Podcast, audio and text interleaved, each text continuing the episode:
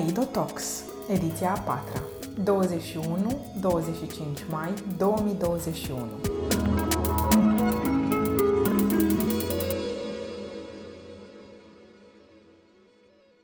Bună ziua! Bine ați venit la o nouă înregistrare, poate v-ați obișnuit deja cu noi. Eu sunt tot Andrei Crăciun, nu m-au schimbat deocamdată, n-au găsit altul mai bun. Astăzi avem alături pe Iulia Rugină și pe celebrul Teo, pe care totuși îl voi ruga de îndată să ne spună câteva lucruri despre el. Haideți să începem prin a face un pic prezentările. Iulia, pentru cine nu știe cine ești dumneata, cine ești dumneata, Iulia Rugină? Sunt la bază regizor de film și scenarist uh, și în 2018 m-am jucat puțin cu regia de teatru și așa a ieșit Neverland, despre care povestim acum puțin. Minunat! O să vorbim în continuare despre Neverland, despre oamenii care uh, nu prea ar vrea să crească. Poate vă sună cunoscut cuvântul ăsta din povestea lui Peter Pan, dar ajungem imediat până acolo. Teo, care-i treaba cu Teo? Ce face Teo cu viața lui? Mai nimic în tema discuției. Mă joc de viața, da, că de asta... La început când am primit invitația asta am ridicat un pic de sprâncene, după care am zis, a, da, înțeleg. Dacă, dacă îmi știi cât de cât viața, da, sunt foarte potrivit la discuția asta. Sunt Teo, fac stand-up comedy de vreo 17-18 ani. N-am vrut să fac asta, dar dacă s-a întâmplat, am să mă țin de ea. Absolvent de facultate economică, iată-mă comediant, între două perechi de ghilimele. Ai ales să faci asta, altceva n-a fost. Exact. Și am să fac caterincă de asta, că altfel n-are rost. A, exact, așa, bravo. Îi salutăm pe această cale pe Uzi, Dedi, Chedi și Tataie, în cazul în care ne Pe toți patru.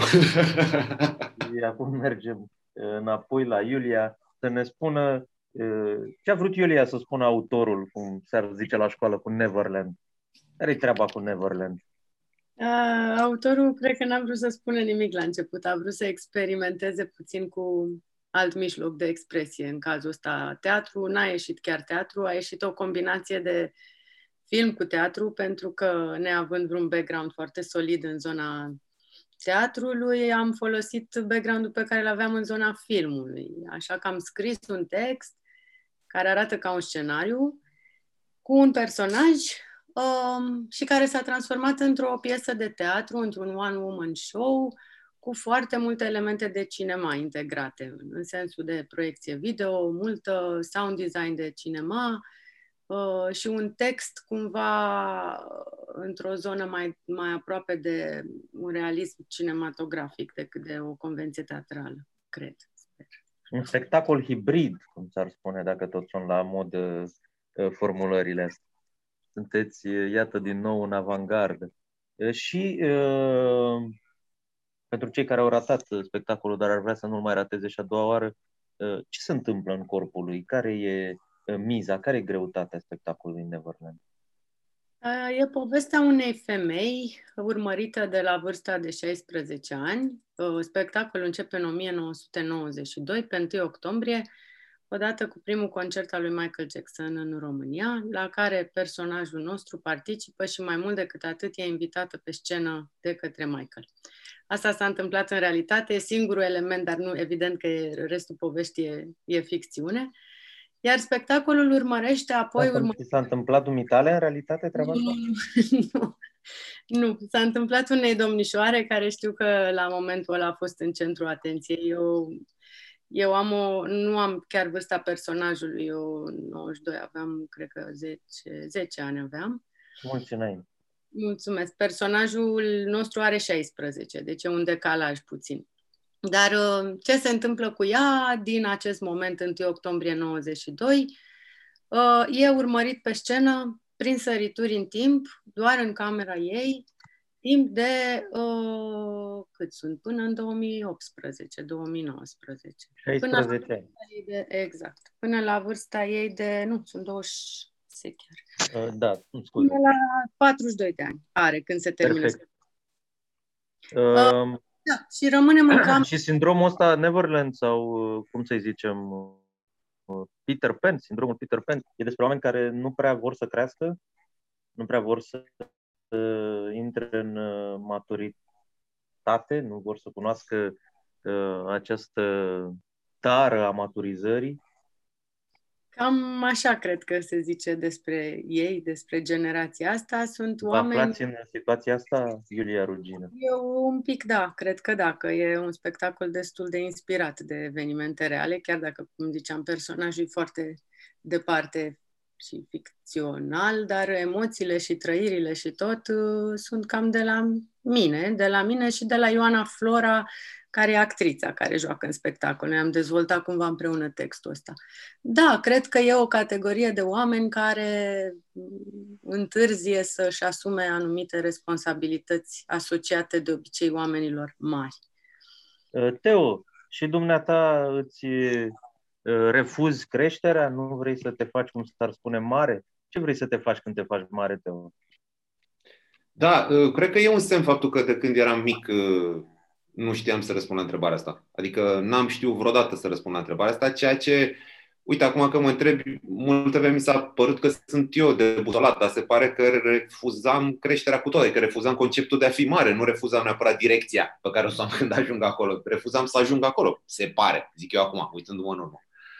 Da, uh, încet, încet devine din ce în ce mai clar că refuz chestia. Din nou, n-am făcut-o intenționat, nu-i de parcă l-am dat, m-am hotărât că nu o să fac eu niște lucruri, doar că nefăcându-le, s-au adunat, s-au sedimentat, s-a sedimentat neseriozitate pe viața mea. Nu știu, mi se Asta pare, pare că să un... fie o, o chestie de generație? Crezi că așa Da. suntem noi, cei din generația asta? Da, cred că Copiii suntem anilor 80, să-i spunem primii, așa? da. Cred că suntem primii care au avut de ales.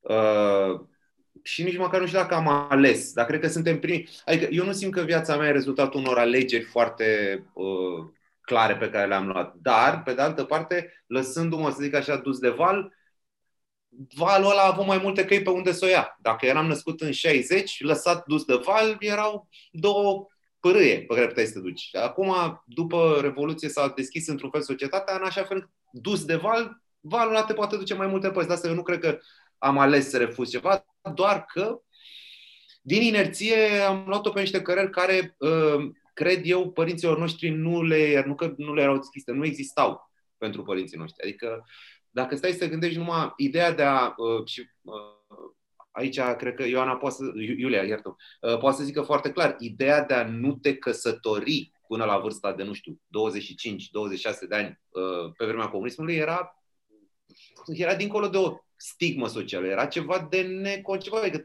Luai amendă, trebuie dragul ești meu. defect ca individ. Plăteai și o Da, taxă era de semn- celibat. Da.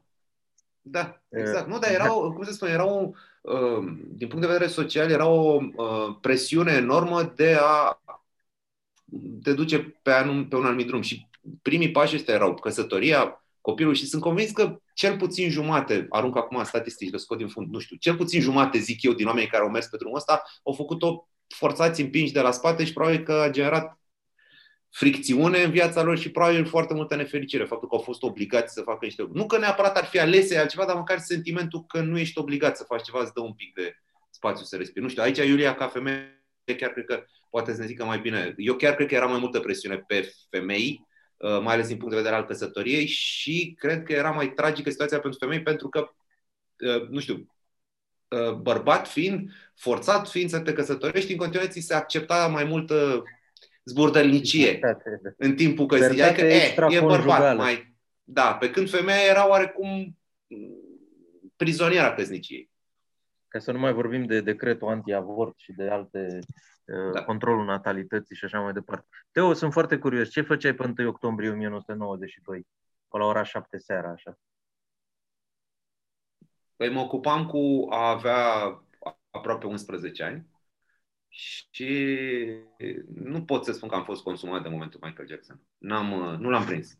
Nu l-am prins. Eram pe cale să devin rocker. Și nu, nu, nu m-a prins asta cu Michael Jackson. Am fost la al doilea concert. Ia uzi, și eu, poate am fost la același, în aceeași tribună. Asta Da. al doilea a fost în septembrie 1996. 96, da. Septembrie 96. Nu mi-aduc aminte absolut nimic. În A fost afară de un mult, singur lumea, o lucru când a intrat. atmosferă- Da, nu, nu mi-aduc aminte decât faptul că atunci când a intrat basul, prima oară puternic, uh, am simțit o chestie fizică. Deci n-am, asta mi-aduc aminte că n-am mai simțit niciodată o, o notă muzicală fizică, adică efectiv să simți că te zguduie în oase, știi? Asta mi-aduc aminte, basul ăla, dar în rest nu mi-aduc aminte de eveniment. E, mai spun eu, a fost și DJ Bobo în deschidere. Uh, înainte wow. să intre Michael Jackson zburând de sub scenă, ne-a cântat și ne-a încântat DJ Bobo. Uh, Iulia, uh, care sunt uh, planurile dumitale mai departe cu, cu teatru? O să rămâi să mai experimentezi în zona regiei de teatru? Vrei să faci și alte lucruri? Le-ai făcut deja? Și dacă da, unde o să le vedem? N-am, n-am, mai, n-am mai lucrat în teatru și nu știu dacă o să mai fac asta, pentru că eu n-am avut niciodată neapărat pretenția că aș putea fi un regizor de teatru. Întotdeauna am considerat oamenii care fac teatru mult deasupra a ce știu eu să fac pe parte de cinema. Deci nu cred că am pregătirea necesară. Dacă va fi să fie, va fi probabil tot o formă de asta, de experiment, pe care nici n-aș îndrăzni neapărat să o numesc teatru. Am uh, mers mai departe în zona filmului. Am regizat un serial care e în postproducție acum și acum lucrez la un film documentar. Deci m-am întors la meseria de bază. Și în tot Iulia, am și o, am da. și o, o curiozitate. Mm. De ce, de ce te consideri inferioară regizorilor de teatru ca regizor de cinema? Adică din start, doar pentru că tu faci cinema și ei fac teatru, te consideri inferioară? Nu, mi se pare că bagajul de cunoștințe de care ai nevoie ca să pui în scenă un spectacol la nivel de cultură generală, de cultură literară, dramaturgică și toate cele, e ceva mai mare. Cred că e o doză de experiment mai permisă în cinema decât în teatru sau, nu știu, uite, dovada că Neverland poate că el a prins destul de bine, deci doza aia de experiment a funcționat, dar cred că funcționează odată. Cred că ai nevoie de mm, nu mă consider inferioară, mă consider insuficient pregătită, cred, pentru zona asta hai să spunem, diferită. Să convenim că uh, e nevoie de, poate, nu știu, de, diferi, de abilități diferite și și mai e, mai, mai e ceva ce am trăit acum făcând asta. Nici nu știu dacă aș fi în stare. Mi se pare că un film e gândit, uh, lucrat, filmat și încheiat cumva. Și de fiecare dată când îl vezi, el rămâne același. Pe când ce se întâmplă la un spectacol de teatru e că el nu e acela, el nu e de fapt, el e de mai multe ori. E de fiecare dată altfel, e de fiecare. Iar în cazul nostru, în cazul unui spectacol ca Neverland, unde actorul joacă de fapt cu partea tehnologică, joacă cu proiecția, cu luminile, cu vocile din off, uh, lucrurile astea sunt atât de organice încât uh, e ceva, ce nu, e ceva pe care n-am putut niciodată să pun mâna, să zic, ăsta e Neverland. Ce vedem noi acum e o înregistrare a unuia dintre cele multe spectacole. Altele au fost diferite. Nu mult diferite, dreapta-stânga, evident, dar cred că lipsa asta de concretețe și de, de, cred că are legătură cu personalitatea mea, că mi se pare că e un soi de control freakness acolo care mă face să zic ăsta e filmul, asta am făcut, vă place, nu vă place, ăsta e, să nu mai depindă cumva, să nu fie da, un... E prea fluid teatru, e prea dependent de reac- reacția spectatorilor uneori. Îmi pare rău că intervin, dar dacă voi ziceți de teatru că e fluid stand-up comedy, este abur dacă teatru e fluid, pentru că acolo chiar nu poți să pui mâna pe Adică noi avem un text pe care teoretic îl zicem, uneori nici nu-l zicem pe toți sau nu îl zicem la fel, iar de acolo încolo absolut totul se schimbă. Deci, teatru, no, eu văzând din perspectiva stand-up comedy-ului, teatru mi se pare ceva foarte rigid. Adică ești de fiecare dată îmbrăcat la fel, trebuie să zici cât de cât același replici, că se bazează altcineva pe tine să, să faci ce trebuie. Pe când noi fiind singuri, avem libertatea de a fi singuri pe scenă, îți că eu pot să mă hotărăsc oricum că nu mai zic nicio literă din textul zic alt text sau nu mai zic text sau... Dar uh, uh, ce, ce eram curios, Iulia, tu ziceai că ești control fric și de asta preferi filmul. Deci tu vezi variabilitatea asta a teatrului ca o, mai mult ca un obstacol decât ca o oportunitate? Adică nu, e clar o oportunitate și e foarte puternic ce se întâmplă, dar pentru mine, care am stat la toate reprezentațiile acestui spectacol, foarte greu de altfel, de ținut în mână ca regie tehnică, dacă vrei, am îmbătrânit, cred că 20 de ani, adică nu mai, nu, nu, nu mai vreau și nu pot. Cred consumul, consumul emoțional pe, de care ai parte, fiind undeva în spate, uh, e perpetu, e cu fiecare, și nu vorbesc de actori, adică cred că pentru un actor e și mai, și știu pentru Ioana cum era.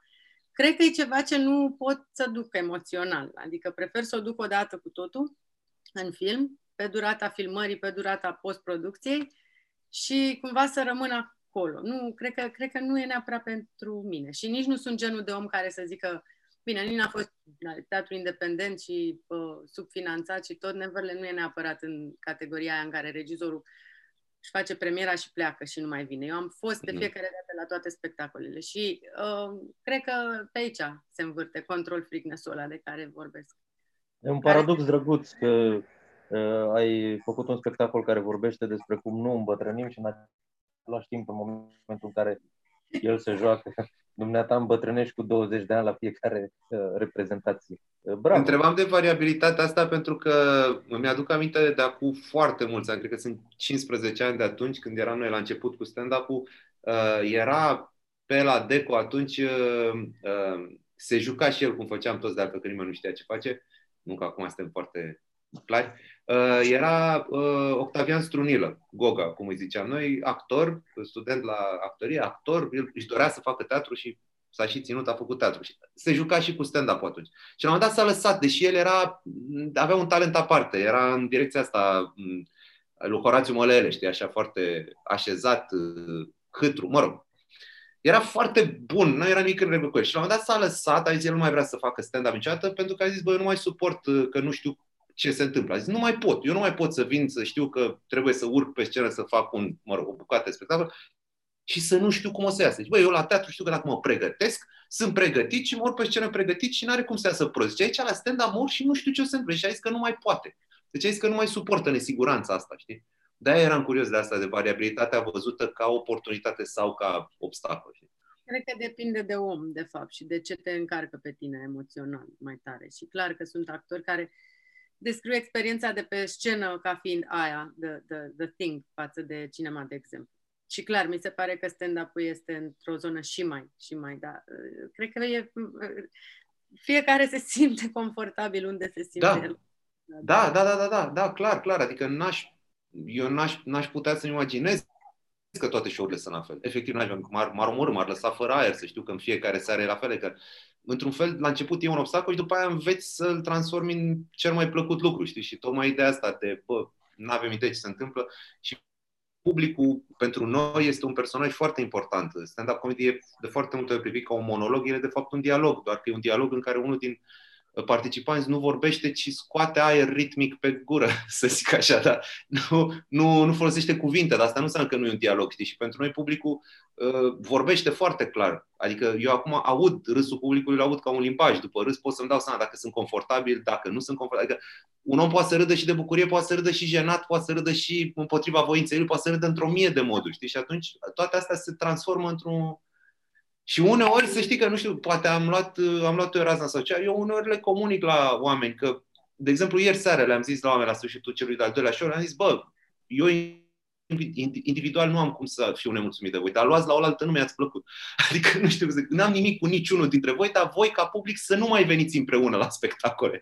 Adică voi sunteți toți mișto, dar, dar voi... Poate nu este... mai aveau experiență necesară. Cum a fost cu spectacolele de stand-up în perioada asta în care oamenii nu prea au mai putut să iasă din casă, n-au mai venit la este exact ce spuneam uh, apropo de obstacol versus oportunitate, în sensul că uh, înainte să apară pandemia, eu băgam mâna în foc că nu se poate face stand-up la cameră, la, fără public. Tocmai din cauza asta că e un dialog, parcă îmi zici, băi, tu obișnuit să faci, să stai într-un dialog, acum ține efectiv un monolog. Adică în momentul în care mă pui să-mi zic uh, glumele la o webcam sau la o cameră, mi-ai luat partenerul de dialog, mă, pui, mă simt nebun că vorbesc singur. Efectiv, la primele show-uri pe care le-am făcut online, am simțit că, am, că, că sunt nebun, că am nebunit și vorbesc singur. Nu eram obișnuit să vorbesc singur.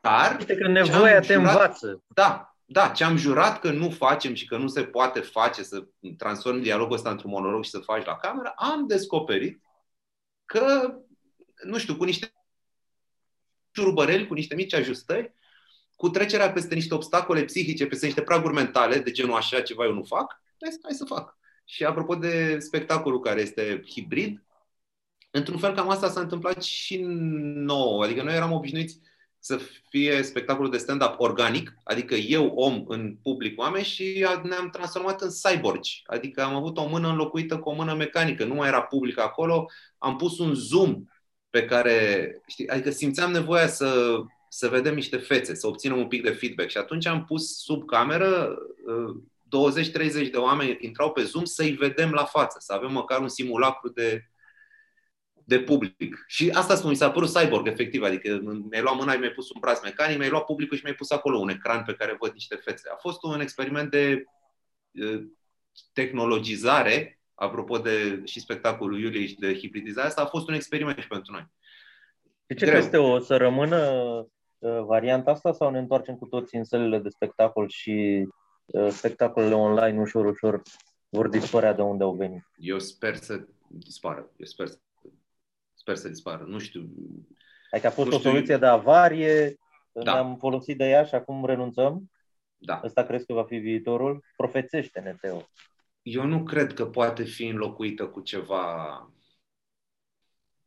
trăirea asta împărtășită. Momentul împărtășit nu, po- nu cred că poate fi înlocuit prea repede. Ok, că mă arunc, acum n-ai paște la cât de repede se uh, mișcă lucrurile, poate în 50 de ani, 30 de ani o să pară absolut Uh, absolut ilar că m-am aruncat eu să zic că nu o să dispară niciodată chestia asta. Poate o să dispară, nu știu. Dar eu cred deocamdată așa cum o văd că oamenii simt nevoia să fie în aceeași cameră cu actorul, cu, nu știu, cu spectacolul. Adică e o altă trăire, nu știu, mi se pare că noi știam de multă vreme că e o diferență foarte mare între participarea live la show și uh, intermediarea tehnologică, pentru că de foarte mulți ani tot punem bucăți de stand-up uh, pe YouTube.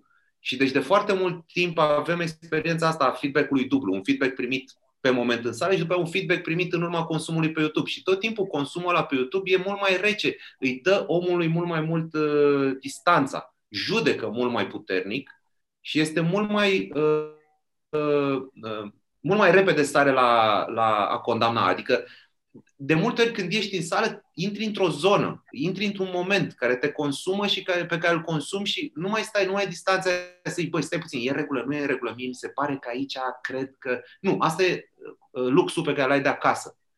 Și să știi că ce e foarte amuzant este că de, de ani și ani de zile oamenii pe YouTube își dau cu părerea despre de ce râd oamenii din sală. Au tot felul de teorii, ei nu acceptă că cineva poate să se bucure de o chestie care lor nu le place. Și am văzut teorii cum că uh, sunt plătiți să râdă, ceea ce eu nu știu dacă oamenii își dau seama, dar pentru noi ar fi fost dezastru economic. Adică noi n-am putut să facem meseria asta dacă la fiecare spectacol le dădeam bani la oameni în loc să luăm bani de la ei. Adică oarecum noi ne bazăm pe faptul că... sponsorizează Soros din umbră. Da, exact. Dar asta mai de curând. Dar înțelegi ce spun? Adică cum, n-am fi putut să trăim din asta dacă noi la fiecare spectacol trebuie să plătim publicul să râdă. Am auzit teorii cum că râd de jenă, am auzit teorii complete cum că râd de rușine că au plătit bilet să vadă prostia asta, ceea ce mie psihologic mi se pare un animal care nu există, dar am auzit pe YouTube teoria asta. Ăia din sală, proștii din sală, râd, dar râd de rușine că au dat bani să vadă prostia asta. Mă rog, am vorbit cum ar zice domnul nostru, cum ar zice domnul nostru Uzi, Uh, de unde știi când tu n-ai fost acolo.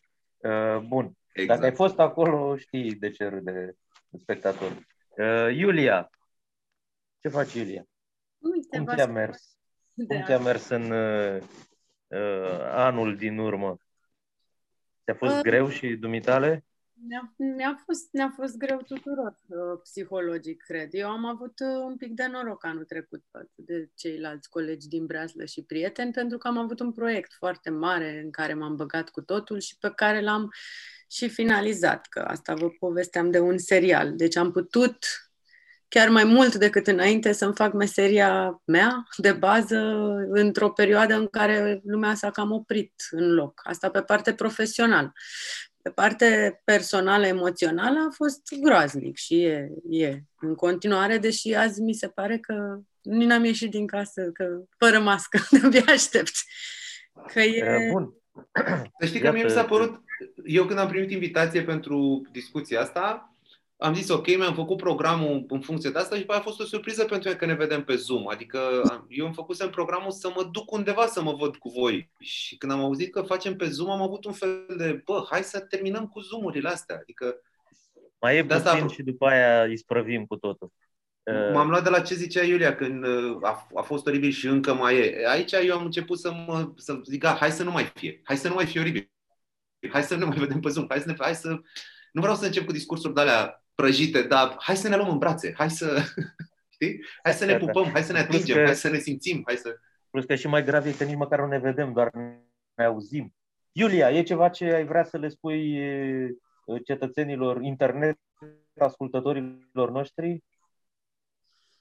în loc de încheiere, în loc de concluzie? Că, că sper ca și Teo că lucrurile se vor întoarce la cum erau înainte, că interacțiunea asta public, public, oameni de pe scenă, chit că e stand-up, chit că e teatru, chiar și film până la urmă, că trebuie să se întoarcă. E o zonă de interactivitate și de imersiune de care avem nevoie. Adică ne-am uitat un an și ceva de zile la Netflix și HBO și televizoare, televizoare. S-a terminat Netflix-ul, nu mai avem. Cum? Da, da, s-am ajuns la final, la capătul Netflix. la capătul internetului. Cred că ne-am uitat atât de mult în ecrane anul ăsta care a trecut, încât, exact continuând ce a început să spună Teo, hai să ne uităm ochi în ochi și să vorbim unii cu alții direct, și să, și să asta, asta îmi doresc cel mai mult și asta îmi doresc de fapt pentru toată lumea să ne întoarcem la cultură, pentru că asta e o traumă care se va simți, cred eu, social pe termen foarte lung. Nu ne, cred că nu ne dăm seama cum îngrădirea asta atât de brutală la, a accesului la cultură, de, de, de, de tipul ăsta, manifestări cu public, spectacole, stand-up, muzee, teatre, cinema și așa mai departe, ne va afecta, dacă nu ne-a afectat deja pe termen lung, mi se pare foarte grav. Cred că o societate care nu are contact cu zona culturală sau are contact foarte puțin, nu are cum să se salveze, să se ridice, să se, să se susțină. Și atunci... Auzi, Julia, dar tu crezi, tu crezi că o să revină cu mai mult uh, plomb? Adică crezi că crezi că se va reveni la normal sau va fi o elasticitate de asta mărită? Adică crezi că vor reveni cu mai multă poftă oamenii? Așa pare din ce se spune, dar nu știu ce să zic. Despre cinema nu știu ce să zic. Din păcate, s-ar putea să fie cinemaul cel mai afectat pe termen lung de toată tranziția asta tâmpită prin care am trecut. Uh, din ce aud de oameni care țipă după teatru, țipă după muzee, după tot, pare că or să vină mai mulți dar uh, nu știu, rămâne de văzut. Habar. Eu una simt că doresc să merg peste tot unde luam, luam de-a gata foarte multe chestii mm-hmm. aici de treaba. Și cred că dacă ne dăm seama de lucrurile astea, poate nu o să le mai luăm de-a gata și poate o să le prețuim un pic diferit. Și poate că asta o să, să aducă o deschidere mai mare. Cu ce și pe evenimentele, Scuze-mă puțin, și pe evenimentele de Facebook, ai văzut că dar diferența între aia care dau attending și aia care se și prezintă e foarte mare. Deci și mie mi-e frică de aceeași chestie, cum zicea Iulia, că de țipat lumea tot țipă, dar acum să vedem, attending au dat, toți zic, mamă, de-abia aștept să văd, să vin la spectacole, să mă... Și acum să vedem și când se întâmplă evenimentul cine se prezintă fizic, că de țipat pe net e ușor. Hai mă, că am vorbit și cu oamenii, hai să mergem. Uh, da. Bun, dar s-ar putea să nu se întâmple întotdeauna. Uh, tu ce nădejde tragi, Teo, cu privire la uh, zilele care vor veni? Cum vezi? O să ne fie mai bine tuturor? Băi, eu, eu lucrând în zona asta de comedie, care este cea mai uh, dorită de oameni după, după vremurile, după anul ăsta și ceva, uh, știi, dai seama că și pe foaie și cum o simți așa, zici, bă, vreau să râd, vreau să mă destind. Și eu sper că o să vină, ți cu elanul ăsta de, bă, a, cum, cum să spun, să, să, să vină la spectacole ca la o supapă, știi? Eu sper să se întâmple chestia asta, știi? Și sper să vină mai mulți oameni decât veneau, poate mai mulți oameni simt nevoia să dea drumul la supapa aia. Asta este ceea ce sper.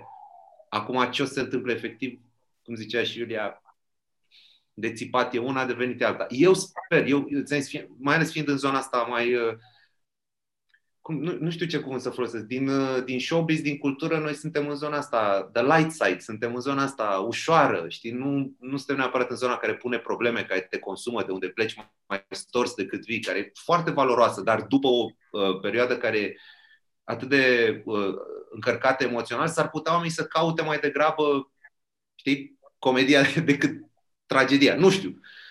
Eu sper că o să vină. am, am nădejdea că o să vină și cu mai mult chef. O să vină exact cum zicea Iulia, asta e, asta e chestia pe care o simt și eu și sper că o, o simt și alții, că, bă, parcă prea am luat totul de a gata, adică prea am luat totul cum e vorba aia, ce feri... se cuvine. Da, exact. Ce fericiți eram și nici nu știam. Exact chestia aia, știi? Adică prea eram, eram răsfățați cu alegeri, eram, ba, oricând pot să mă duc la patru spectacole, la trei filme, la... Ah! Și parcă, ai văzut că cea mai grea temă de compunere când erai în școală era scrie despre ce vrei tu. La fel și chestia asta cu, bă, ai 17 locuri în care poți să mergi. Unde te duci? Stau acasă, nu mai stau să mă hotărăsc acum. E, acum că ai văzut cum e să stai acasă, din alea 17 locuri sper să te duci la unul. Să tragem uh, și noi această speranță că până la urmă undeva vom merge și ceva vom vedea, ceva vom auzi, va fi bine, poate, cine știe. Uh, acestea fiind spuse, vă mulțumesc pentru prezență, le mulțumesc celor care au ascultat, celor care au ascultat, dacă au ascultat, uh, și mai ales celor care au văzut Neverland și îl vor mai vedea. Mulțumesc și mulțumesc pentru invitație. Te mulțumesc, Iulia. Mersi mult.